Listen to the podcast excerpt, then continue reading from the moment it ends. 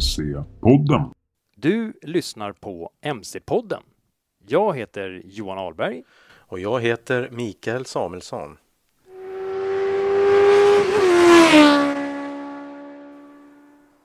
Ja, Micke. Här sitter vi i trädgården.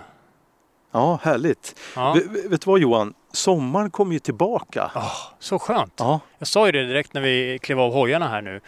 Eh, ja, vi har ju varit ute och kört hoj och det var så himla överraskande varmt. mm. Och ändå, ja, så jag har på mig en eh, t-shirt och en eh, polotröja typ. En sån här eh, vad säger, jag, underställströja. Ja. Det var alldeles för mycket. ja, för du var klädd för lite, lite kallare. Ja, Det är ju molnigt idag, denna Mm. dag. Och Mm. när jag åkte till jobbet i morse för att vi skulle mötas du och jag. mm. Då regnade det faktiskt och då tänkte jag, vad, vad ska det bli av den här dagen? Mm. Men som du säger nu, nu är det ju riktigt varmt. ja Men vi har haft fantastiskt väder här och vi har ju kört lite, lite intressanta, intressanta hojar faktiskt. Mm, jättekul.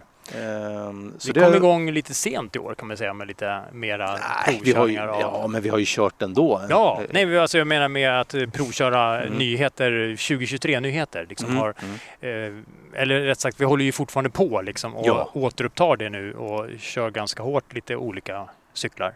Eh, Den ska vi inte prata om idag, men du körde ju en hoj hit. Vad Mm. körde du för hoj? Ja, Hondas NT 1100, alltså en typ sporttouringmaskin med eh, som i det här fallet har DTC, alltså en automatlåda helt enkelt. Ja, Så att, eh, och det är ju både spännande och kul. Det känns lite udda att inte ha en, en växelspak vid vänsterfoten utan allting bara sköts Ja. helt automatiskt. mm. Att, men det, det funkar ju fantastiskt bra. Och det där finns ju på massa utav olika Honda-modeller nu med, sedan ett antal år tillbaks. Så att, men du sa Men- ju det, man kan ju inte varva liksom för att imponera, för då drar den iväg. nej, när man försökte hänga på dig där så... Så ja. Hänga på mig. Jag åkte min gamla, gamla, eh, 1997 Honda CBR 600F, en Mm. 97 Men den går ju bra den där rackaren. Så vi har ju ett litet Honda-tema idag Ja, just. precis. Ja, Honda-tema. Ja. Det är ju annat än glasstema som vi brukar ha. ja Men, eh, ingen glass idag. Nej, Nej. Men sen har vi ju kört lite andra, som du nämnde. I morse var jag ute och körde eh, för att faktiskt lämna den. eh, En hoj från brittiska Matt Motorcycles. eh, En Akita, en liten 250 kubiks eh, ja, retro, lite scrambler-stukad hoj. Och du Mm. har ju varit ute och kört lite Ducke. Exakt. Eh, Desert X först och främst. Mm. Det har ju varit eh, andra hojar också. Men vi börjar med dem i det här avsnittet. Mm, Vi jag. kommer till mer framöver. Ja, Komma. men eh, den där Akitan hörru, jag fick ju provköra den också. ja, den var ju för gullig. Ja. Men, men eh, det roliga var att eh, det var några på jobbet som var lite intresserade, visade lite bilder. Mm. De tycker att eh, stilen är rätt häftig. Ja. Eh, hur har skulle ju- du beskriva den då Johan? Jo men alltså det är verkligen, jag tycker de har prickat rätt. Eh, för eh, det är ju verkligen en sån där hoj som många som kanske tänker sig, man köper en lite äldre hoj och bygger om och, och strippar och vill ha en sån här lite scrambler. I det här fallet så är det ju liksom en ganska rektangulär silverfärgad eh, tank, en 17 liters tank och som då går ner till en väldigt låg brunfärgad, eh, ganska platt med en så här ribbad eh, sadel. Mm. Typisk engelsk. En sån här, tänk en sån här stenhård eh, fåtölj Mm. i en rökig liten engelsk lokal. Eh, jag vet inte om jag var, förstår vad jag menar nu, men i alla fall en platt. På den här klubben? På, ja, precis. Du, men, men jag Ja. tänkte så här, den, den, eh, men den, så hård var den inte. Nej, men jag alltså, åkte ju mindre än vad du gjorde. Mm. Jag testade ju mindre. Men Nej men och sen är det liksom, ja men eh, riktigt så här klassiskt. Men det sitter ju en 250 kubiks eh, motor som faktiskt kommer ifrån Suzuki. En sån här riktig eh, gammal hedlig robust. Den, den kallas för bombsäker motorn. Eh, 17 hästkrafter liksom sådär. Men, men korta aluminiumfärgade, silverfärgade skärmar. Men med mycket så här, det finns snygga detaljer. Det är liksom sån här, äh, det är som eh, stag som liksom sitter eh, tiggsvetsade stag upp över skärmarna. Eh, en liten, liten Ja, det kan man ju tycka vad man vill om. Instrumenteringen är ju som en liten sån här um, klocka.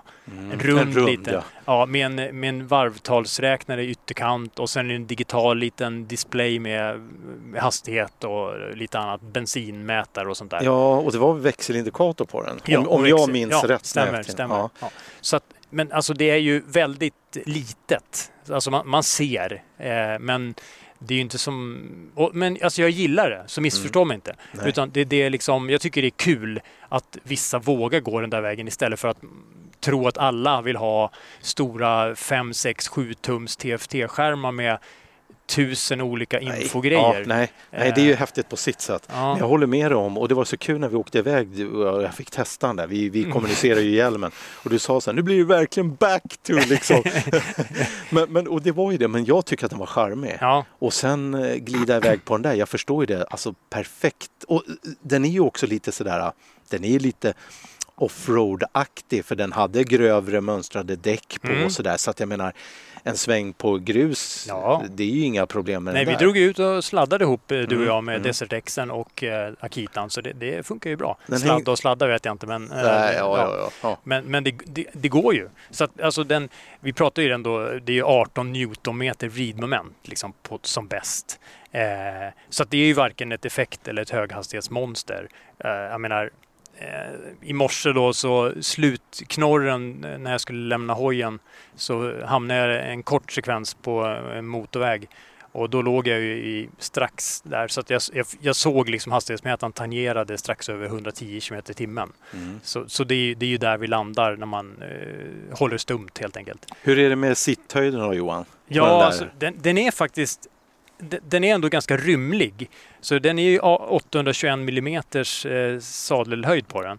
Så att den är ju liksom, hela hojen i sig, är, det är ju en liten hoj, slimmad och sådär, men den är ändå fullstor. Jag är ju 1,83 lång.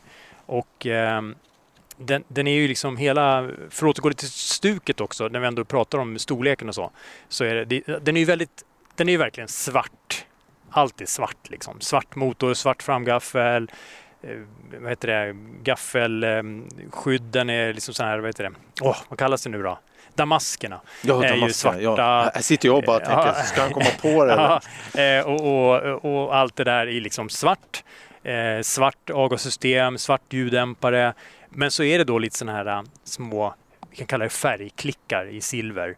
Eh, med liksom, du vet, eh, värmesköld över ljuddämparen, aluminiumhasplåt och, och som jag sa då silverfärgade tanken och stänkskärmar. Och sen är det svarta trådäkrade eh, 18-tums hjul som då som du var inne på är klädda med grovnabbade däck. Och jag tycker det är så intressant det här med grovnabbade däck på hoj. För det blir verkligen, om du tar exakt samma hoj och slänger du på vanliga hedliga släta landsvägsdäck så blir det plötsligt en helt annan hoj. Mm. Liksom den här eh, stuket, första intrycket av när du ser den stå där eh, utanför kaféet så Mm. blir det så här när man ser den här ho- hojen stå där med grovnabbade däcken så blir man så här wow, fan vad coolt liksom. Jag tror det är därför folk tycker att den ser Mm. lite ball ut. Och så det, det, är lite militärstuk på den om du Ja. förstår vad jag menar. Det Ja, du, lite- jag kommer ihåg, du reagerade direkt också på en grej som inte jag har sagt här nu. Och det är ju strålkastaren, den runda strålkastaren, med det här gallret. Ja, jag gillar, jag gillar när det är lite så här Du gillar att åka lite. bakom gallret, eller sitta bakom gallret? ja. Nej. Nej, men det här gallret. Ja. Ja, det, den skyddar liksom strålkastaren. Jag gillar det på något sätt. Det hade ju för övrigt Desert Xen också. Ja. Så att de passar ju och matchade på det sättet. Ja. Men Vet du, den, den, ja. här, den här hojen kan man... Den måste ju vara ganska billig.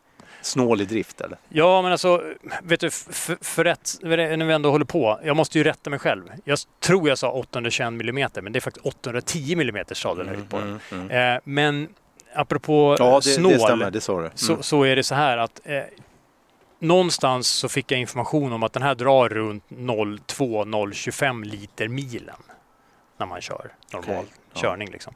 Men så jag lekte lite med tanken, det är ju 17 liter. Ja. Och, och om man då kör lite tuffare och sådär och, och, och den drar 0,3 liter, då snackar vi ju ändå närmare, vi pratar 56 mil eller någonting, kollade jag på, räknade ut, kommer du på en tank. Det är rätt häftigt. Ja, Det går så, gott och väl till Göteborg Ja. från Stockholm. så att det, det, och, och ja, men småvägar, riktigt små välkurvade vägar och eh, i stadsmiljö. Så, eh, så här, pendla någon mil och så, då är det ju fantastiskt bra. Jag, jag ser framför mig själv hur jag kör mellan bilarna på Essingeleden på den här. Det är ju perfekta maskinen för det. Och eh, dera, alltså i Matt Motorcycles sortiment så finns det ju liksom liknande modeller i massa olika utföranden. Vi pratar, som jag sa, i det här fallet är det silverfärgad tank. I något annat utförande finns det med svart tank. Och någon annan är det svart tank med någon liten, eh, ja du vet, någon rand. eh, Eller en annan färg på sadeln. Mm, och sen mm. finns det knallröd liten färg, sån här smällkaramell liksom. Det finns massa olika varianter, Mm. lite mera retro, scrambler och sådär. Så, finns en hoj för alla. så det, och eh, nej, så, så det är jättekul. Eh, Det känns, ehm, och vi pratar ju liksom, ja, uppskatt, vad, vad landar vi på? 40, 50, 60 tusen däremellan finns det lite olika modeller. Mm. Så att eh, det, det, det Och för den, för den som lyssnat på oss så var, träffade vi Matt Motorcycles eh, mm, representanterna då. Ja, Eh, Petra, och Petra. Petra och Christian ja. Mm. Och vi träffade ju dem på Custom Bike Show i Norrtälje. Just det. Så det var ju där liksom vi knöt an kontakten med dem. Mm, Och eh, i det här avsnittet så ska vi också höra Petra prata om Matt Motorcycles. ja, och Mm. framförallt hennes eh, omfattande motorcykelintresse som ledde fram till att hon ens började med att hålla på med Matt Motorcycles. Kul! Ja, är det något mer kul som händer framöver Johan? Jo, alltså vi har ju massa roligt. Det bara fylls på ständigt. Och det, det är ju kul för att eh, MC-branschen eh, hör ju av sig titt som tätt och kommer med önskemål och roliga idéer och, och inbjudningar och sånt där. Eh, och det fortsätter ju. Och eh, nu här eh, alldeles om några dagar så drar ju Jörgen Gesson Gustafsson iväg till eh, Frankrikes huvudstad Paris för att provköra eh, Kawasakis första helelektriska motorcykel, EV-maskinen då, som man har sett mycket sådana här, vad säger man, prototypbilder och sådana här, ja du vet, Ja. vad säger man, spionbilder. Spionbilder, Ja, det låter ja. så vackert. Ja. Spionbilder. Nej men så att, så att det, det kommer vi höra mer om i nästa eh, avsnitt av MC-podden helt enkelt. Så kommer vi få en direktrapport därifrån Paris, från Jörgen. Kul för Jörgen att köra något helelektriskt. Ja, Ja. och de kommer, provkörningen äger rum inne i Paris city. Mm. Och jag vet, de har ju infört väldigt restriktiva regler i Paris på senare tid. Just vilka fordon som får håll, köra i den innersta kretsen av storstan och sådana där Mm. grejer. Eh, Lite kort Johan bara så lyssnarna fattar. Vad är det Mm. här för typ av hoj? Eh, alltså, så vitt jag vet. Det är väldigt få, lite information om Okej. hojen som har kommit ut. Ja. Och ehm, de har ju Den släppt... har två hjul va? Den har två hjul. det där har Vi varit inne där. på förut. Ja, precis. Nej, men så vitt jag vet eh, är det så att de, den har ju funnits lite olika... Man har ju sett lite sån här eh, hel, alltså sporthoj med kåpor och allting. Men i det här fallet så verkar det som att det är den modellen som är en liksom mera naken street cityhoj. Mm. Eh, så att jag tror, utan att veta exakt, att det är en hoj som kommer, man kommer tänka att det är kanske som en 125 eller 125 eller 250 kubik. 125? 125. Det lät ju bra, eller hur? Ja, Ja, Det är en ny Ja, kubik. 125. Ja. Det var liksom en så komprimering. Ja, visst. Det är någonstans mellan 125 och 150. men Ja, 125. Ja, precis. Nej, men, och jag tror att vi måste börja vänja oss vid det. Jag pratade med Jörgen om just den grejen när han skulle åka iväg här nu. Att hur vi pratar om elmotorcyklar.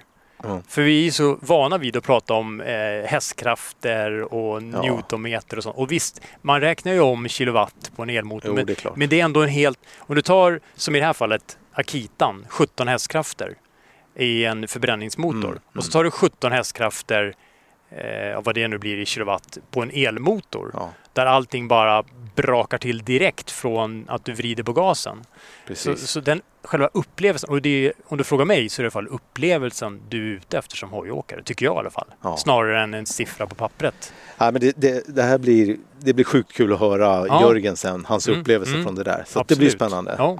Jag vet Eh, att det faktiskt är första gången han kör motorcykel i Paris också, så det blir en liten bonus för honom. Oj då, ja, Ja, om han ja, klarar det. kanske kör vilse, kommer inte hem. Nej.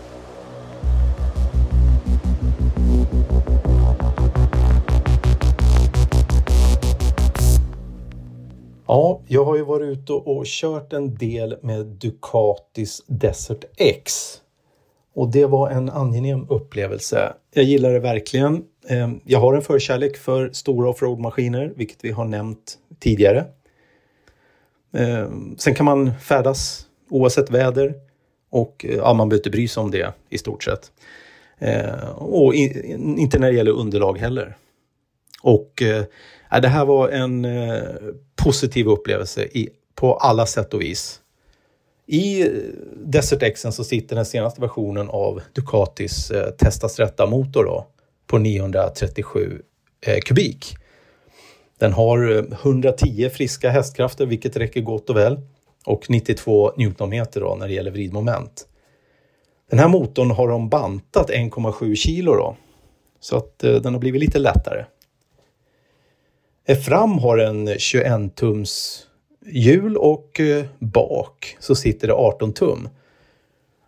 Den är utrustad med Pirelli Scorpion Rally STR-däck. Då, då Och den har rätt generös markfrigång. Jag sa att man sitter högt. Det är 250 millimeter.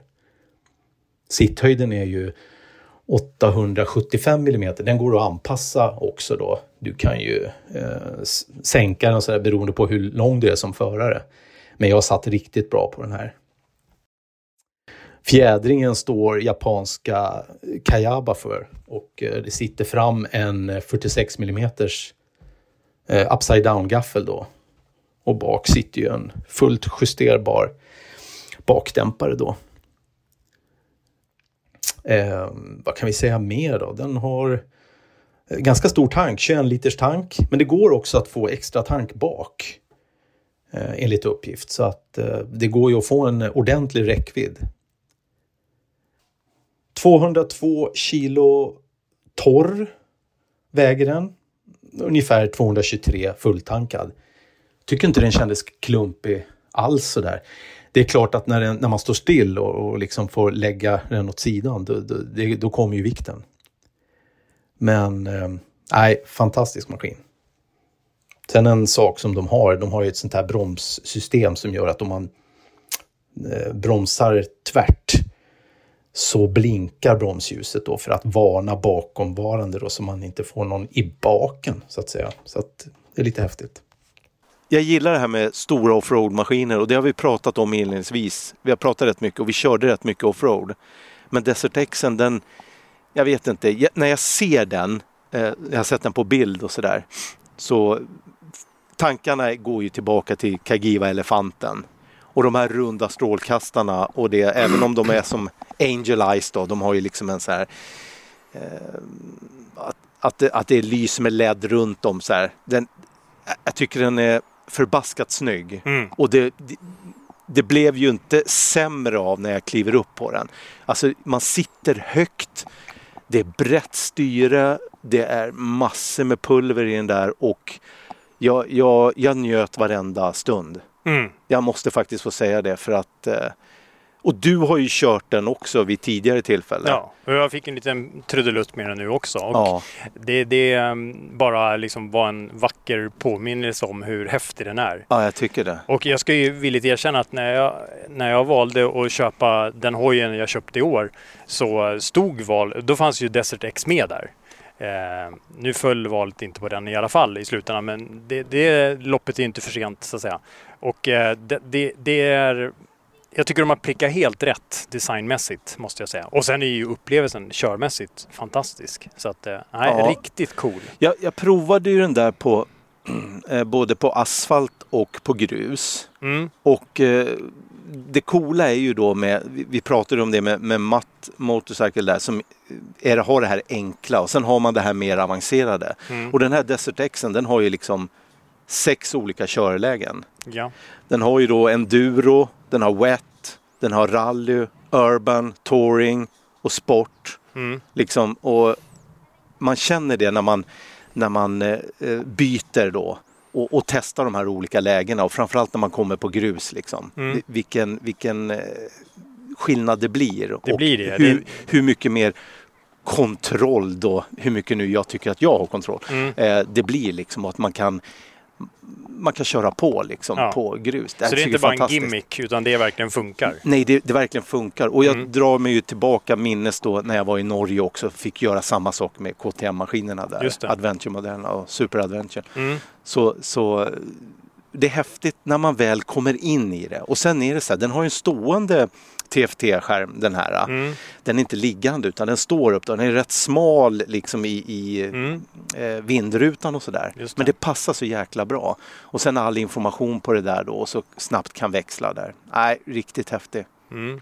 Jo, det är ju allt annat än eh, Akitan hos Mutt. Alltså jag menar just eh, den här enkelheten. Det är, det, det, är ju verkligen en riktig rejäl display. Vad, är, vad snackar vi? 5, 6, 7 tum någonting? Ja, jag tror att det är 5 tum. Eh, men eh, jag tycker att den passar med den där stående grejen och, och, jag tyckte mig, och det är alltid sådär Johan, nu när vi säger vad, vad som finns på de här skärmarna. Allting finns, det gäller bara att bekanta sig med det kommer en helikopter också, hör du det? Mm. Ja, det, det har vi inte provkört i MC-båden. Nej, det är ingen MC Johan. kanske därför. Du, um... Men eh, om några år så kanske det är en MC. Jaha, hur tänker du nu?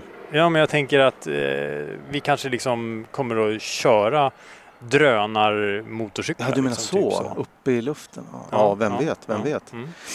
Eh, nej, eh, och då är det så här att när man kör med en skärm, när du kör med olika inställningar, du har olika reglage på olika platser och sådär. Men när man väl sätter sig in i det där och eh, finner sin väg så har ju de här all tänkbar inställning och du kan visas på det sättet som du behagar. Mm. Så det är fantastiskt. Men annars så, eh, det är 110 hästar i den här rackan och det räcker ju gott och väl. Eh, dessutom var det ju ett fantastiskt ljud i den här maskinen. Alltså vi snackar ju 110 hästkrafter i en hoj som ändå på något sätt eh, ja, den är ju ändå tänkt för att köra på grus. Ja, men vi har ju nämnt det förut. Det är snurrigt. Ja, det är jättesnurrigt. ja ja, vad är vad, det bästa med hojen? Jag tycker det, det, är flera saker. Motorn, den är kraftfull, den går jämnt. Jag upplevde ju att, att den inte rycker på något sätt. Eh, den svarar direkt på eh, gasen och sådär. Sen, sen ljudet, det var ju helt sjukt bra. Det sitter ju så här Termignoni-system på den och det var, ja, jag vet inte. Kör man i en tunnel och, och brakar på det så, så kör man gärna tillbaka i tunneln. Men eh, det var fantastiskt. Sen körställningen. Man sitter riktigt skönt. Full kontroll både på cykeln och över reglage och ja, det som presenteras på skärmen jag satt riktigt skönt. Det var... Och fjädringen gör ju sitt därtill då. då. Den sväljer ju allt och det kändes inte obekvämt. Eller för den delen heller osäkert. Maskinen är lätthanterlig tycker jag. Så att, eh. Sen är den snygg, fruktansvärt snygg. Jag gillar 90-talslooken med eh, ja, utseendet, färgkombinationen. Den, den för ju tankarna tillbaka till Kagiva Elefant som jag tycker är riktigt, riktigt snygg.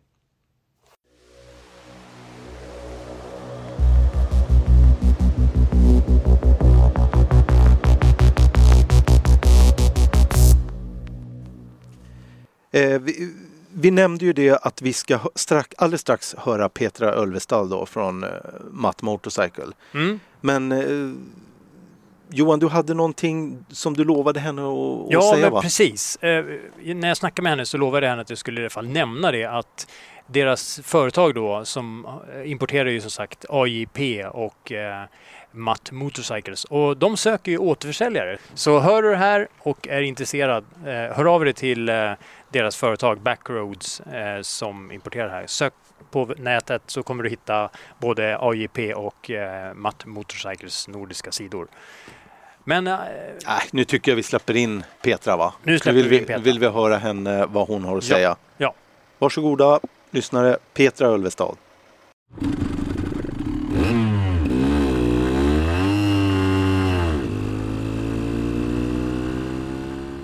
Hej! Petra Ölvestad heter jag. Um, bor i Stockholm och uh, driver ett företag som heter Backroads. Uh, I det företaget så har vi också agentur för två olika motorcykelmärken. Så vi är alltså importörer av både AJP motorcyklar och Matt Motorcycles. Där AJP är uh, lite mer enduro adventure inriktade och kommer från Portugal. Och det andra märket är från England, från Birmingham och Det är coola customhojar. Um, lite lägre eh, styrka, eller CC ska vi säga. 125 eller 250, men de är riktigt coola. Mm. Jag har ju själv varit ute här nu precis och kört um, en av era matthojar. Och, eh, Akitan ja, precis. Ja, Akitan ja, som vi pratar mer om i det här avsnittet av MC-podden. Så en riktigt eh, cool liten maskin.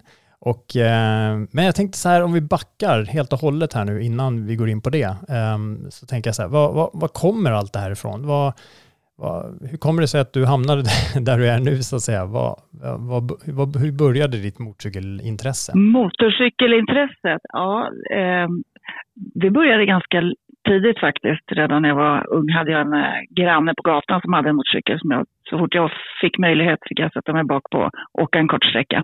Men på riktigt började det nog lite eh, senare när jag bodde i Spanien faktiskt, i Madrid. Och eh, min dåvarande pojkvän skaffade sig en Yamaha VMAX som kom hem till hans hus eh, ny i kartong och eh, varenda helg så satt jag bak på och vi åkte ut till olika landsbygder och käkade lunch och sådär. Um, så att mm, när jag väl kom tillbaka till Sverige igen och träffade min man Christian Elvestad, som jag driver de här företagen med, uh, och det var dags, uh, eller han körde ju motorcykel och tyckte att jag skulle börja övningsköra och ta eget kort. Uh, sagt och gjort så började jag göra det. Eh, men eh, då körde jag på en Moto Guzzi, Kalifornien från 78. Så att det var väl inte den bästa övningskörningshojen kanske, men, men det var det vi hade på den tiden. Eh, jag bytte ut den sen mot en Kawasaki Z750 eh, som jag också körde upp på. Men några dagar bara innan, helgen innan jag körde upp, så hade vi hittat en min ögonsten, en eh, VMAX eh, i södra Sverige. Så vi åkte ner och köpte den. Men jag hade bestämt mig för att jag ska inte köra den förrän jag tagit mitt kort. Och när jag hade fått kortet i handen, Uppsala körde jag upp, så körde jag min Yamaha V-Max för första gången. Och den kör jag faktiskt än idag. Och det här är då, ja, vad var det, 2009 som jag tog kortet. Mm. Låter ju härligt. Så att, eh, min man får jag väl säga har smittat mig med just eh, mer motorcykelkörning och sen så har vi eh, kört mycket resor och eh, lärt känna mycket folk och framförallt eh, en MC-klubb som heter MCE, Motorcykelentusiasterna. Mm. Där vi håller till mycket. Då. Både jag och Christian har varit med sedan ja, tio år tillbaka eller någonting sånt. Mm. Om inte jag minns fel så har väl du till och med varit ordförande i klubben? Mm. Eh, ja, eh, det började faktiskt med att min man blev det eh, och eh, var ordförande i två år. Under tiden så drev jag tjejsektionen där, vilket var något av det roligaste jag gjort där faktiskt. Så det var otroligt kul att bara hänga med tjejer och få exkludera lite grann för att ja, dels våga fram dem eh, och eh, tjejer har en förmåga att kanske hämmas lite när det blir för tufft och sådär. Så men vi hade jätteroligt, vi lärde oss mycket och vi började öva på grus redan då, på våra egna hojar så att säga. Eh, så det var jättekul. Sen eh, vart ju jag också med i styrelsen där, så jag satt i tre år, varav två år som ordförande och ett år som sekreterare. Mm. Så att vi har haft mycket engagemang i den där klubben. Jag, jag tänker lite grann så här eh, att min egen erfarenhet eh, från eh, så att säga killperspektivet är ju att jag, de jag känner och jag, jag, själv vet ju att jag tycker det är jätteroligt när det är eh, tjejer som börjar köra motorcykel och eh, som, att man liksom välkomnar tjejer och sånt. Men hur är din egna erfarenhet liksom av det här? Är det din syn också eller har du stött på mycket liksom eh, negativt kring sådär, eh, ja, med den biten liksom? När du har kommit in i mm, hojsvängen? nej, jag har ju alltid kört tillsammans med min man och ehm, eh, det var först när jag kom med i den här motorcykelklubben, MCE, som eh, det var lite mer varierat med både tjejer och killar. Så då började man köra mer med tjejer. Eh, så att, men något negativt tror jag aldrig har hört om det, utan det är bara roligt. De peppar varandra väldigt mycket tjejer faktiskt. De är duktiga på det. Um, och, um, så att, det har mer varit en ja, gör man det också tillsammans. Många tjejer kanske inte åker själva på det sättet. Eh, jag har ju haft hojen som en färdmedel fram och tillbaka till jobbet. Och då vill man att det ska funka, för händer det någonting, ingen, jag känner inte så många tjejer som är duktiga mekaniker, men det ska ju funka liksom. Och, um, då vill man ju liksom känna sig trygg och det var ju det man försöker bygga upp med att vara tillsammans, bara tjejer också. Vi åker väldigt mycket på grusturer och sånt där också med bara tjejer. Det är jätteroligt. Och då kan de, ska jag säga, tjejerna. Är det inga killar där så kan tjejer. Ja.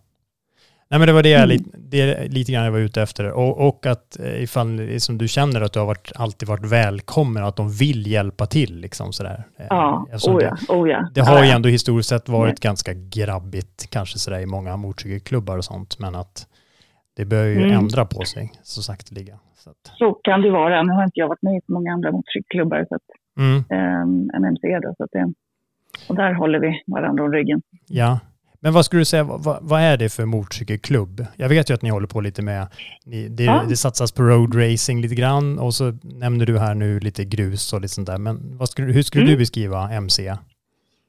Ja, det är ju en, en uh, helt märkesoberoende klubb. Så att tjejer är välkomna, killar är välkomna. Uh, vilka, man får ha vilken hoj man vill. Man vill egentligen bara ha ett motorcykelintresse. Eh, det är faktiskt många tjejer som inte ens har körkort och sitter bakpå, men de är också välkomna eh, för att vara med i liksom, svängen. Så att, och där har vi väldigt många som kör gata, eh, vilket jag gjorde med alla mina första tio år tror jag. Ehm, och ehm, vi har tradition på den här bandagen nere i Gelleråsen. Och man kan lära sig att köra bättre på banan med kurstekniker och så vidare. Eh, sen har vi också re, några resor, olika turer på grus och adventurekörning också. Så det finns något för alla. Mm. Och ni, håller, ni har ju er klubbstuga där i Jakobsberg, Järfälla-trakten där, vet jag. Precis. Hur kan man beskriva, ja, hur, hittar man, hur hittar man klubben om man är intresserad av mer? Precis, man, man stör ingen där direkt, men det är Jörvens gamla skola som, som är vår klubblokal, så det är ganska nära Jörvens slott. Ja. Eh, så att man åker eh, ut mot Järfälla och eh, eh ligger faktiskt på Snutenvägen 11 Eh, mitt, och det är en liten grusväg på, ja vad kan det vara, två kilometer eller någonting sånt för att komma dit. Så det är redan där lite övning på grus. Eh, och där, eh, vi har oftast eh, tisdagskörningar. Så varje tisdag under säsong då när det vädret tillåter så, där, så har vi Eh, alltid en eh, tur, någon som kör en tur. Och är det för dåligt väder så fikar vi bara eller någonting som öppnar upp kåken och eh, samkväm. Eh, sen vet jag att många har varit på våra legendariska fester också. Vi brukar ha höstfester och vårfester och, och inte minst den här målgången för Mälaren runt som var för bara några helger sedan. Eh, då var vi, jag tror att vi hade en 450-500 hojar som rullade in till oss där under dagen. Så det var kul. Ja, men det är jättekul. Och jag vet ju också att du nämnde ju det här grusåka och sånt där, men jag har ju också förstått att du åtminstone en gång, vet jag, du kanske har gjort det flera gånger, men du har ju kört, eh, du har hållit på lite med enduro också och kört Gotland Grand National bland mm. annat. Ja, Berätta. Eh, var med förra året. Ja, precis. Mm. Även det här märket AJP då som vi importerar, eh, som vi har gjort nu i två års tid, eh, det gjorde ju att jag blev nyfiken. Jag måste ju lära mig mer. Jag måste ju lära mig det jag ska hålla på och jobba med och sälja.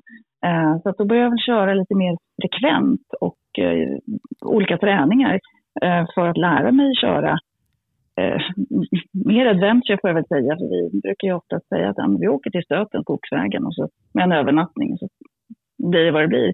Men när vi bestämde oss för att köra Gotland Grand National, då fick man ju börja öva på enduro. För det är ju framförallt är väldigt utmattande. Alltså det är otroligt jobbigt.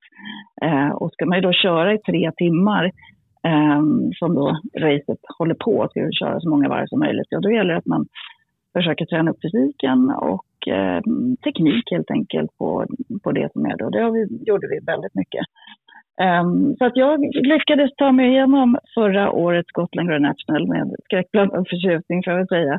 Det var otroligt häftigt. Alla var ju väldigt hade skrämt upp en lite grann från den här starten. Eh, när alla startar på det här fältet. Det är ju, ja, men det är ju så mm. magiskt med alla motorcyklar och uh, alla ska varva, varva upp. Och, uh, det, det är sån stämning så det går inte att beskriva.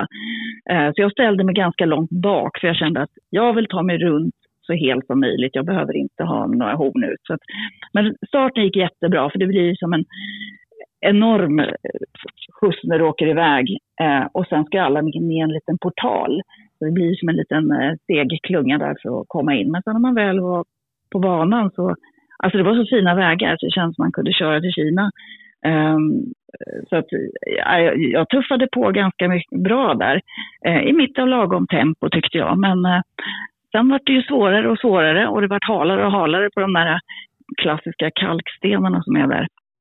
Eh, och då var det faktiskt en incident som hände ungefär mitten av eh, banan. Eh, den är väl två mil ungefär.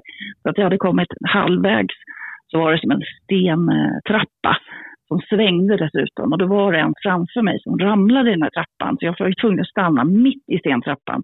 Och de är ganska höga de här motorcyklarna så det är lite svårt med balansen. Och just där stod det väldigt mycket eh, sån personal som hjälpte till, för det var ju ett sånt drabbat område. Så jag frågade, får man kliva av och leda hojen upp? Och då sa de bara, nej, har du anmält dig till Gotland Grand National så får du fan så göra, sa Okej, okay, så jag upp på hojen och körde upp. Eh, men så råkade jag ju då framhjulet slinta på en sån här kalksten, så att jag fick hojen på vänsterknät. Eh, och Eh, ja, efter lite vila och pustande fick de, sa de åt mig, du måste åka iväg. Jag bara, men jag kan inte stå på benet. Ja, men åk lite längre fram, sa de. Men det visade sig att det var mer skadat än så. Eh, men jag tog mig runt, bestämde mig för att jag måste ju klara ett varv för att få den här medaljen. Jag kan inte åka hem utan den. Så jag körde faktiskt hela varvet. Eh, och så fort man kom igenom den här första målportalen så stannade jag vid sidan och kollade hojen och den kylan var lite trasig och mitt knä var desto värre. Så att, eh, jag har gått på rehabilitering i ett halvår, nästan lite mer än ett halvår nu för att få igång knät igen. Men nu är det äntligen helt. Så det var en rejäl meniskskada då. Eh, men jag fick min medalj i alla fall. Jag är stolt. Jag hade ju målet insiktat på två varv, men eh, det blev ett. Ja. Var det värt det? Ja, det var så värt det. Framförallt efteråt. Vi var 24, vi var 24 stycken grusbusar, får man väl säga, som åkte ner som vi kände varandra. Och varav nio tjejer. Alla tjejerna klarade medaljen. Det var ju sån otrolig känsla när vi efteråt vi gjorde det, vi gjorde det. Uh, så det var kul. Mm. Det var jätteroligt. Ja, nej, det är, jag har själv kört ett antal gånger så att jag, jag vet precis vad du menar och det, det är ett riktigt häftigt mm. race. Men eh, ja. ja, vad, vad, tycker du var, vad var liksom bäst då? Vad är det som är bäst i sådana här lägen? Liksom... Just med Gotland tänker du? Ja, exempelvis, som i det här fallet. Alltså, det var, egentligen var det ju hela grejen att vi, vi var så pass många som hade peppat varandra och vi hade gjort lite kurser och tränat tillsammans innan. Vi hade byggt upp den här känslan. Eh, men sen var det ju också, vi bodde allihopa i samma lilla by och sådär, vi kunde gå mellan varandra. Alltså hela känslan. Sen när man var på området där, träffa alla eh, som ska köra. Vissa var ju riktigt rutinerade veteraner som har åkt många, många år och såg det som en... Alltså många åker, vissa åker Vasaloppet, andra åker Gotland Natural. Det fanns alla. Eh, och vi då, tjejer och eh, män över 50 är det väl vad som startar på fredagen. Vi var ett ganska stort gäng som startade på fredagen. Eh, min man Christian och två till, tror jag var, bara tre till, eh, som startade på lördagen. Mm. Eh, men då hade ju de full uppmärksamhet i depån också, så vi hade ju depåpersonal som peppade med lite saft och bullar få lite energi. Och, och gjorde vi samma sak för grabbarna på, på, som körde på lördagen. Då. och sen, det roligaste nästan var ju efteråt, alltså på lördagen kör jag också eliten sen sist. Och där går det undan. Att se det Eh, och veta att shit, den där banan har jag kört. De kör ju lite snabbare än jag då, men det var så häftigt att se. Och sen när man ser allting på tv, eh, då hade man ännu mer behållning av att njuta av den här eh, ja, det man ser på tv och banan och man visste exakt. Och där hade jag ju svårt, eh, man kunde liksom relatera till det på ett annat sätt. Mm. Men, eh, det var häftigt. Ja, men vad, vad, vet jag, det här kanske är det, men eh, annars tänker jag så här, eh, när vi är inne på sådana här härliga upplevelser, vad, vad, vilket är ditt eh, kanske bästa motorcykelminne så här långt?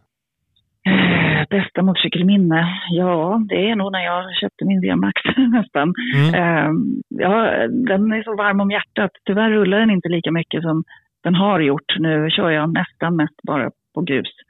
Eh, eller har gjort det senaste. Och eh, gör jag inte det så är det ju mycket med de här mattmotorcyklarna som vi kör på gatan med. Eh, så att man vill ju lära känna dem och, och sådär. Men att köra min Yamaha VMAX, det är det absolut bästa minnet. Mm. Men om du har den då till exempel, eller någon annan, hur, hur liksom ser den riktigt, ja, den perfekta hojdagen ut och, och vilken hoj kör du kanske? Um, ja, Eh, jag skulle nog gärna ta mig eh, lite längre och då tar jag gärna VMAXen för den är ju skön att sitta på jämfört med kanske en Duro och sånt. Då. Men eh, VMAX så tar jag gillar ju att köra ner i Danmark. Eh, har faktiskt haft en önskan om att åka till Norge och köra. Det har jag aldrig gjort.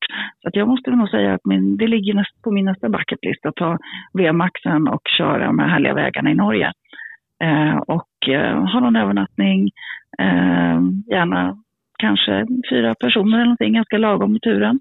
Eh, vore trevligt. Mm. Men vad, vad, skulle du säga är det liksom bästa med själva motorcykeln eller motorcyklar i stort? Vad är det som har, ja, vad har det gett dig liksom? Vad är det bästa med det? Ja, alltså när man sitter på motorcykeln så har man ju en helt annan Eh, man är mer alert än när man kör bil till exempel. Eh, du upplever saker på ett annat sätt, du känner dofterna.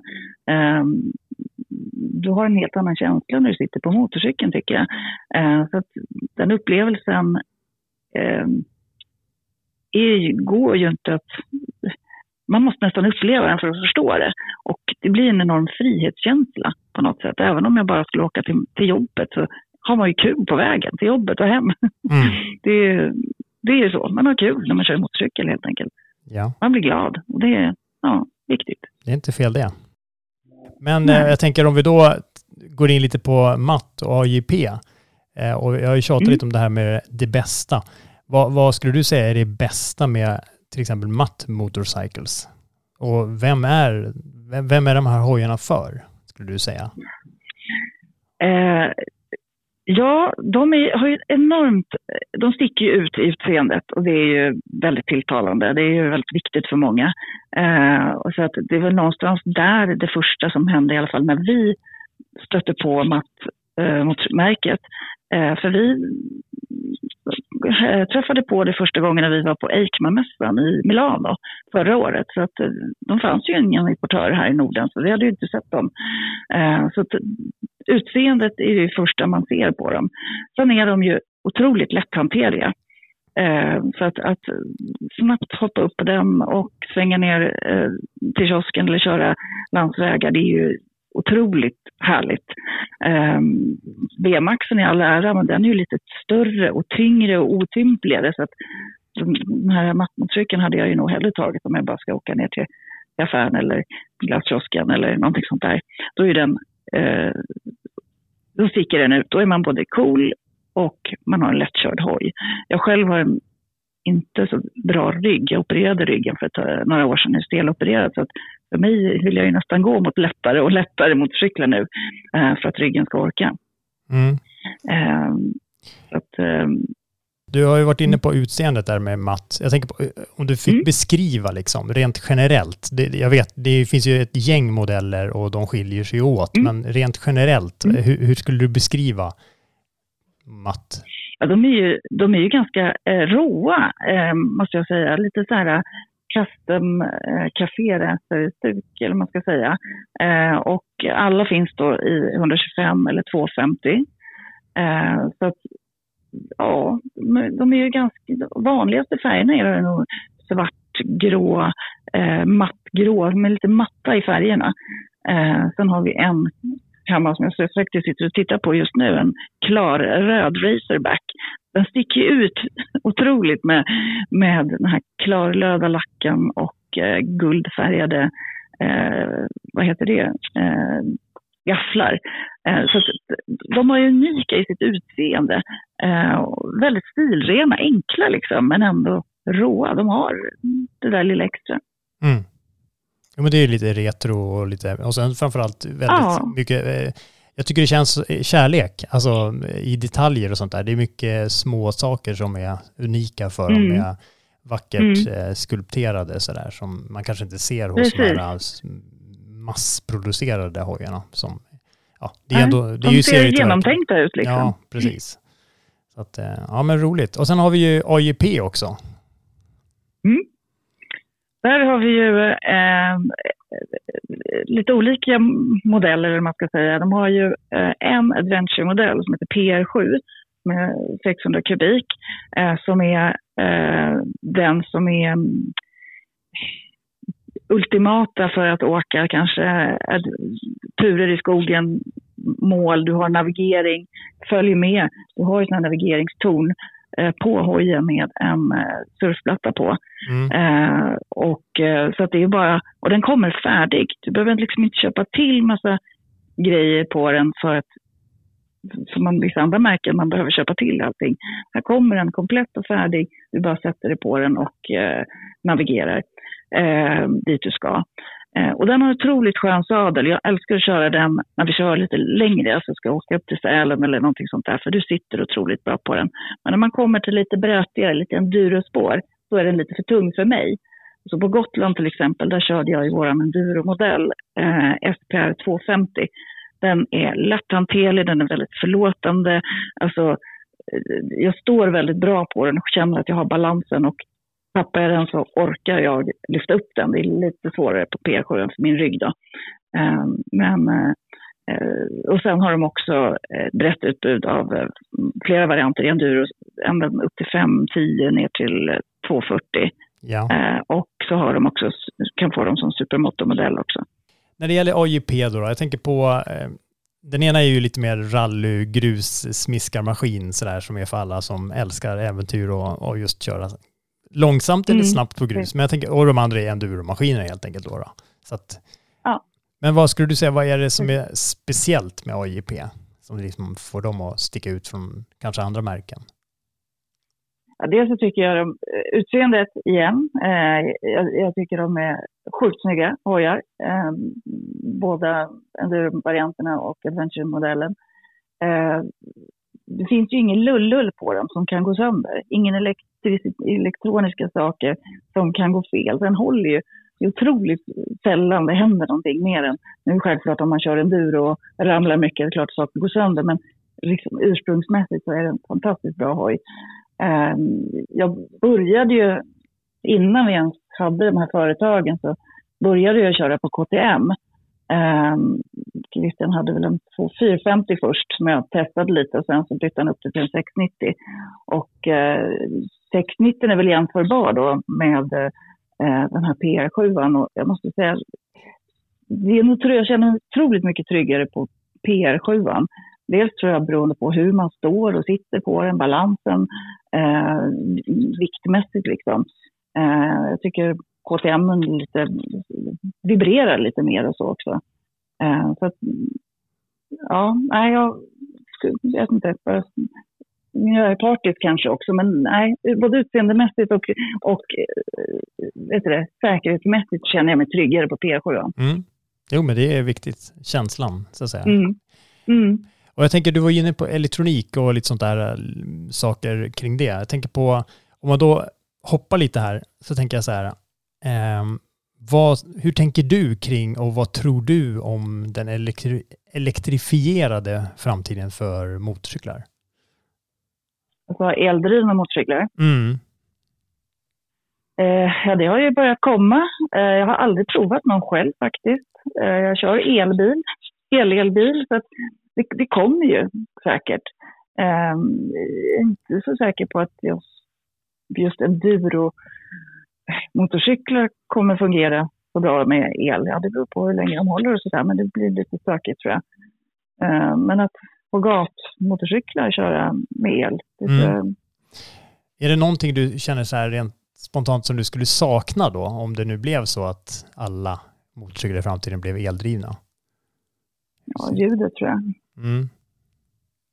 Är det viktigt? Eh, ja, alltså när man kör motorcykel på gatan så är det ju, jag, jag känner mig ganska, det hör ju till.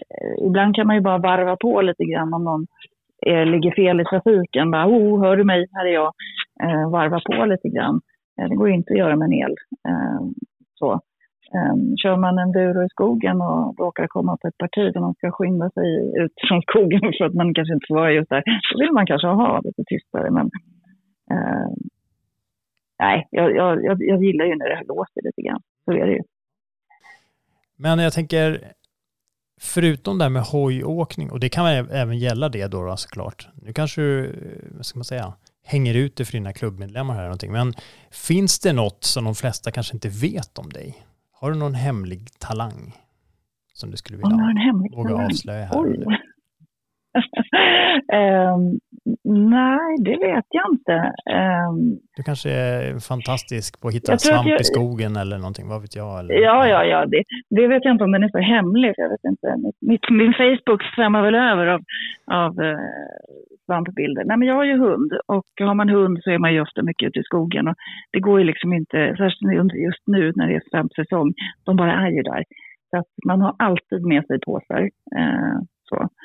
Ehm, så att, ja, nej, fan, det är ingen, ingen hemlig, men vad gör jag mer? Jag rider ju också. Och den kan jag ju säga har hjälpt mig otroligt mycket i, när man skulle ta motorcykelkort. Man, man använder eh, sitsen och vikten ungefär på samma sätt. Blicken, du vet, bara du vänder blicken så styr ju motorcykeln likadant. Styr ju lite hästen också. Så att man har ju fått mycket av, tack vare det ena och det andra liksom. Eh, så att jag är inte på motorcykeln så är jag i, i sadeln eller i svampskogen, det kan jag säga. Mm, ja. Och jag råkar ju veta, jag fick ju höra det ryktesvägen här, att eh, just matt motorcycles, att matt är tydligen, om jag fattade rätt, eh, slang för byracka. Ja, exakt. Ja. ja. Jag tänkte just på hunden där. Så att, var det Precis, du- ja. Men Ja, jag, Jag, jag, har tänk, en egen. jag tänkte, ehm, jag brukar alltid köra en så kallad tio snabba. Eh, och Mm. eh, för den som har lyssnat på MC-podden förut så ehm, när vi kör den så gäller det att svara snabbt och inte sväva ut som så här politiker Ja. stuket utan Nej, mer okej. bara pang på liksom. Så eh, jag tänkte Mm. vi kör tio snabba Ja. med Petra Ölvestad. Ehm, tvåtakt eller fyrtakt? Fyrtakt, Bensin eller el? Bensin, On eller offroad? offroad, Kick eller elstart? elstart, Stark eller smidig? smidig. Enkelkuts eller bönpall? Säger jag bönpall, Skinn eller textil? skinn. Nej, textil, Muller eller dämpat? muller, Wheelie eller stoppie? wheelie, Och sen lägga en lakrits eller äta en lakrits. äta en lakrits. Och sen tänkte jag avsluta med en sanning eller myt. Mm. Ju fler hästkrafter, desto roligare motorcykel. Myt. Hur förklarar du det? Jag tänker, hur, hur tänker du kring det? Alltså, jag tycker inte det sitter i hästkrafterna riktigt. Ehm, om den är rolig eller inte. Ehm, den kan vara... Mindre motorcyklar är också roliga på Mm. sitt sätt. Som på matt till exempel. Ja, exakt. Mm. Jo, det är ju om man, man bara klär i sig rollen eh, kring vad det är för något och vad man ska ha den till, så absolut. Ja, man ska ju köra efter sin egen förmåga. Så att jag tror att man behöver inte ha för mycket hästkrafter för att det kanske kan gå illa då. Mm. Och jag tänker så här, avslutningsvis, vad skulle du vilja säga till alla som är där ute nu, som kanske råkar, råkar lyssna på det här avsnittet av MC-podden, så här som, de, de har inte riktigt kommit dit att de har börjat köra hojen. De kanske inte har någon kompis, de kanske inte har, känner någon som kör hojens, eh, men de, de är lite småsugna på att börja köra. Va, va, vad skulle du vilja säga till den eller dem? Ja, att börja köra motorcykel är något av det roligaste jag har gjort i alla fall. Så att eh, det finns ju olika möjligheter att dels testa på motorcyklar. Det finns ju något som SMC anordnar, Start Ride till exempel, där man kan gå dit och få provköra och klämma och känna. Eh, viktigt är också att ta körkort på en ordentlig övningskör. Har, har man ingen övningskör med så finns det ju eh, väldigt mycket trafik, eh, övningskörnings, eh, trafikskolor. Men också kanske gå med i en klubb, till exempel MC, för där kan man ju träffa likasinnande och få någon kompis att övningsköra med och så vidare. Eh, så att, eh, och när man väl har körkortet och är intresserad av att köpa en hoj så varför inte börja med en matt motorcykel om man eh, inte vill gå på de tyngre, eh, tyngre sakerna. Mm. Eh, och vi ordnar ju lite provkörningar och lite så olika event, så att håll koll på våra hemsida eller sociala medier så ser ni var vi är någonstans när vi gör något kul. Mm. Så helt enkelt, eh, smit in på en, eh, ja, till en klubbstuga helt enkelt och sök lite kontakt med folk Ja. där så får man sannoliken antagligen hjälp där också kanske. Förstod jag det Precis. Ja. Yes. ja, vad kul! Tack så mycket Petra för att du ville vara med i eh, Tack. MC-podden. Tack själv.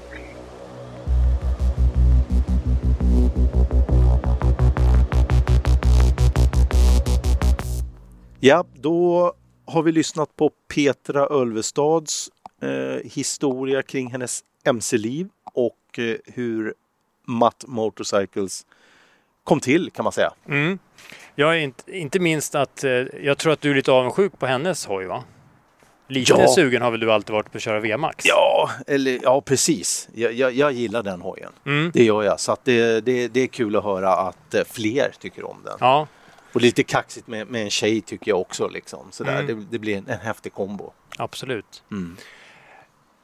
Men Micke, jag tänkte att eh, det händer ju ganska mycket nu. Det börjar ju liksom drälla in. Det, det har ju pågått en period, det har vi redan varit inne på i tidigare avsnitt, att det, det är nu det händer. Alla nyheter. Det kommer in mycket nya modeller på agendan hela tiden här nu. Eh, och eh, inte minst så Ducati fortsätter ju sin presentation. De har ju spritt ut här under hela sommaren och det fortsätter med att Multistrada Mm. Den fyller ju 20 år nu. Och ehm, så att eh, tänkte jag det kan vara lite kul eh, att nämna då att de firar det med en utställning som ehm, heter något i 20 years of eh, evolutionary exploration som kommer vara öppen till början av oktober med samma upptider som Ducatimuseet. Så att är du i krokarna i, i eh, hemtrakterna kring Ducatimuseet så är det öppet måndag till söndag från 9 till 18. Eh, ja, och det håller ju stängt på onsdagar så åk inte dit på onsdagar.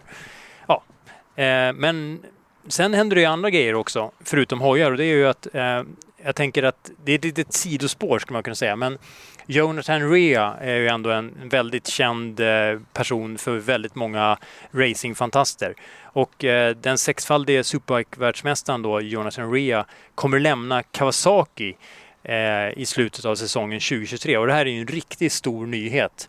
Eh, och jag ska villigt erkänna att jag blev lite så här fundersam på, jaha, är det dags, ska han, har han tröttnat, ska han lägga ner? Men det är Mm. för att han faktiskt ska byta till Yamaha nästa säsong.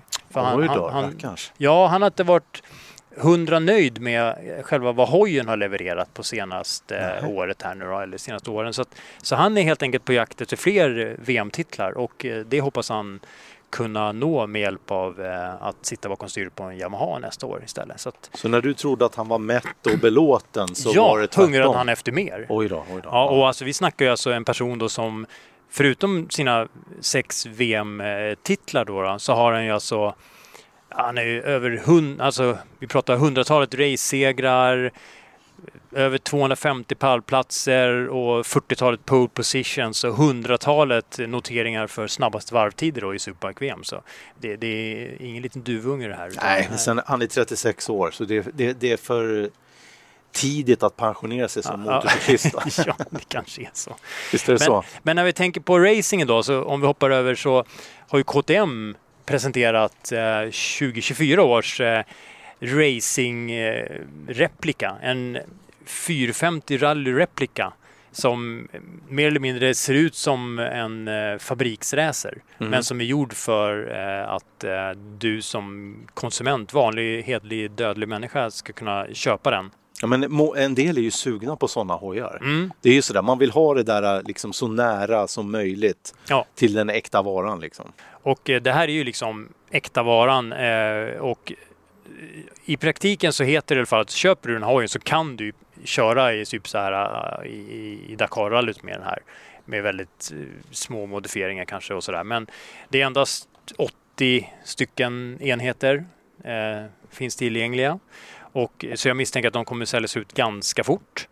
Eh, men annars är det ju en 450 kubiks bränsleinsprutad motor eh, och eh, ja, det sitter massa härligt godis från VP, deras häftiga konvalv, eh, framgaffel och VP fullt justerbar stötdämpare bak och Acra avgassystem och eh, växellåda från Pankel som gör riktiga mumma grejer för racingen. Men uppe på det Micke, så har ju KTM även eh, släppt eh, bara någon dag efter så kom der, nyheten om att deras 890 Adventure R-rally eh, är aktuell nu för 2024. Eh, tillsammans då, uppe på det, så har man, eh, erbjuder man en rallyupplevelse i Marocko för de som köper den här hojen. Eh, och, eh, alltså det ingår inte, men det erbjuds för de som köper den. Då. Eh, jag tror det är 70 platser eller någonting sånt där. Men det här är också en sån en, en riktig offroad-maskin, eh, landsvägsreggad och så. Men eh, en 889 kubiks parallelltvinn med 105 hästkrafter och 100 newtonmeter som bäst. Eh, och massa godis, häftig fjädring. Även här Akrapovic ljuddämpare och rallysadel och allt i rally liksom. Eh, och eh, ja, men vi snackar 276 500 kronor och eh, det gäller att hänga på låset för eh, bokningen öppnar 20 september på KTMs eh, internationella webbsida så att, eh, och du behöver lägga en handpenning på 10 000 kronor. En, en annan eh, cool nyhet eller något annat som så, det är ju Triumphs och deras kommande motocrosshoj. Mm. Vad händer? Den du! Det är Ja. lite häftigt. Absolut. Vad ska det bli för någonting? Det är en 250 kubikare va? Ja, jo och det, är lite, det, det kom ju verkligen som en riktig överraskning. Man har ju tänkt så här äh, James Dean och såna här äh, ja, coola scramblers och sånt från äh, Triumph förut. Men, men nu har de ju under en period har de haft en riktig sån motocross-ikon, Rick Carmichael, som testförare och som har varit med under hela utvecklingen av den här hojen. Och eh, nu är de ju jättelångt, så alltså världslanseringen för den här hojen är ju nog inte långt borta. Eh, jag blir inte förvånad över om vi kommer få se den här på EICMA, eh, den internationella motorcykelmässan i Italien här i november. Så att, men egentligen så vet vi inte så mycket. Men för den som är intresserad så kan man ju gå in på Youtube och söka på Vision to Reality eller på Triumph Motorcycles officiella Youtube-kanal så kommer ni hitta den här. För det, där får man ju se lite mer av hojen. Ja, men det är kul för man förknippar inte Triumph med motocross. Nej, Nej, absolut så det är, inte. Så det är så Ja. häftigt. Så det här är ju en helt ny era och en helt ny grej för dem. Men de satsar stenhårt. Det är, vi, vi, det är ingen liten plojgrej utan det är racing här för fulla muggar snart som gäller. Så att, ehm, ja, nej, det ska bli spännande att följa. Och eh, MV Augusta då? Ja, De eh, ska lansera en specialutgåva va? mm, av Brutale 1000 RR. den Assen-versionen tänker du på. Mm. Just det. Som är uppkallad just efter den här historiska holländska racingbanan. Eh, och det är ju mycket med bakgrund av att eh, MV Augusta har ju 33 stycken TT-vinster på den, just den banan då och det är väl i- inte en, en svår gissning att det är det som är anledningen till just tillägget, alltså assen. Men det här, Det här är ro- lite, lite häftigt det här för att den kommer att få en blå lackering. Ja, Och precis. den skiljer sig då från eh, andra eh, MV Augusta-modeller då. Mm. Traditionellt så är väl de, de är målade i rött. Ja, men här kommer det bli lite blått så det är lite häftigt. Mm. Jo, men det har ju varit lite, precis som Ducati ofta har förknippats med rött, så har ju MV Agusta också gjort det. Men annars är det ju i stort sett egentligen samma eh, jag menar, motorn är fortfarande 998 kubiks rad 4 med 208 hästar på topp. Och, och eh, sådär. Så det är liksom, ja, det är massa lullull. Sen är torrvikten på 183 kilo. Ja, Så att jag menar vikt-effektförhållandet det blir ju 1-1 då. ja, 1,1 1,1 hästkraft per kilo. ja. Det är helt sjukt. Och den är ju, jag har förstått att de, viktnedgången i det här fallet, då, för man har ju bantat den på ganska mycket kilon eh, mot vanliga Brutale 1000 då, då så, och det är ju mycket på grund av flitigt användande av kolfiber. Så eh, ja, nej, det, den ska, skulle man inte heller tacka nej till att provköra faktiskt. Så att, eh, och annars, eh, sen lite mer vanligt kan man väl kalla det, det är ju BMW som har presenterat eh, 2024 års eh, F900 GS och 900 GS Adventure och F800 GS. Så, eh, vad tycker du om dem då Micke? Nej men de, de har kört, inte alla, Mm. men eh, några av dem och eh, vad, vad har de fått för förändringar? Vet vi det?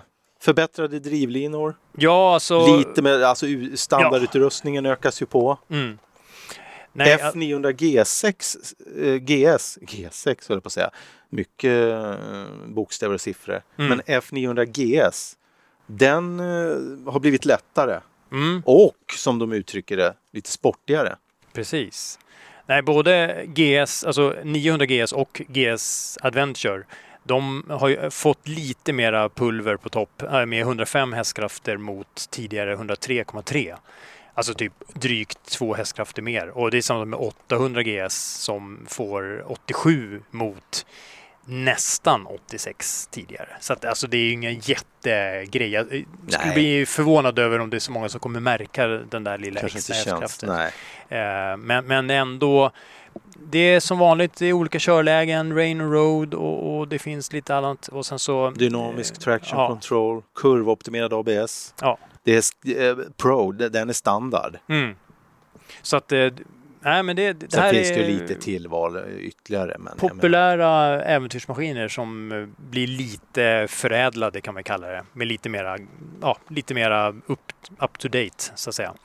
Eh, 6, F900 GS kommer ju med en omdesignad eh, 14,5 liters plastbränsletank. Mm, precis. Och den är ju 4,5 kilo lättare än den tidigare ståltanken. Just så där har man ju också Precis. kapat lite i vikt. Mm. Och då den totala eh, viktbesparingen, Mm. den ska, ha liksom, den ska vara på 14 kilo. Ja. Det är ju det är Nej, så saftigt. visst, ihop med då någon hästkraft till där så är det klart man kommer, eh, framförallt vikten, det är ju där, där man liksom kommer att märka något ordentligt tror jag. Nej men sen är det ju det här vanliga, det är LED-belysning runt om och så är det 6,5 tums TFT-instrumentering där man kan hålla på och blippa och bloppa och ringa samtal och, och lyssna på musik och allting via instrumenteringen så att säga. Så att, nej men det känns som att det, det kommer hända mycket här nu Micke framöver. Så Mm. att eh, jag tror vi nöjer oss där faktiskt idag. Och så återkommer vi för att det, det är ju mycket eh, provkörningar nu på agendan. Mm.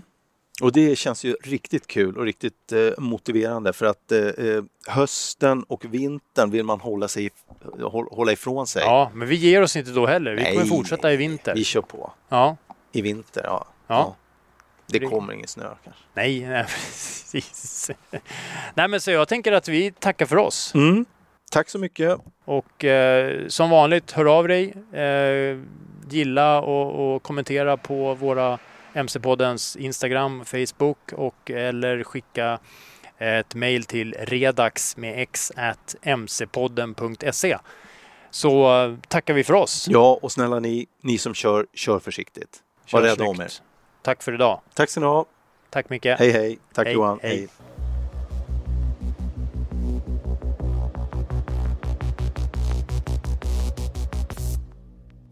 Du har lyssnat på MC-podden. Jag heter Johan Ahlberg.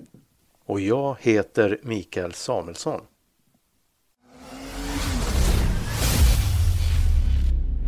MC-podden.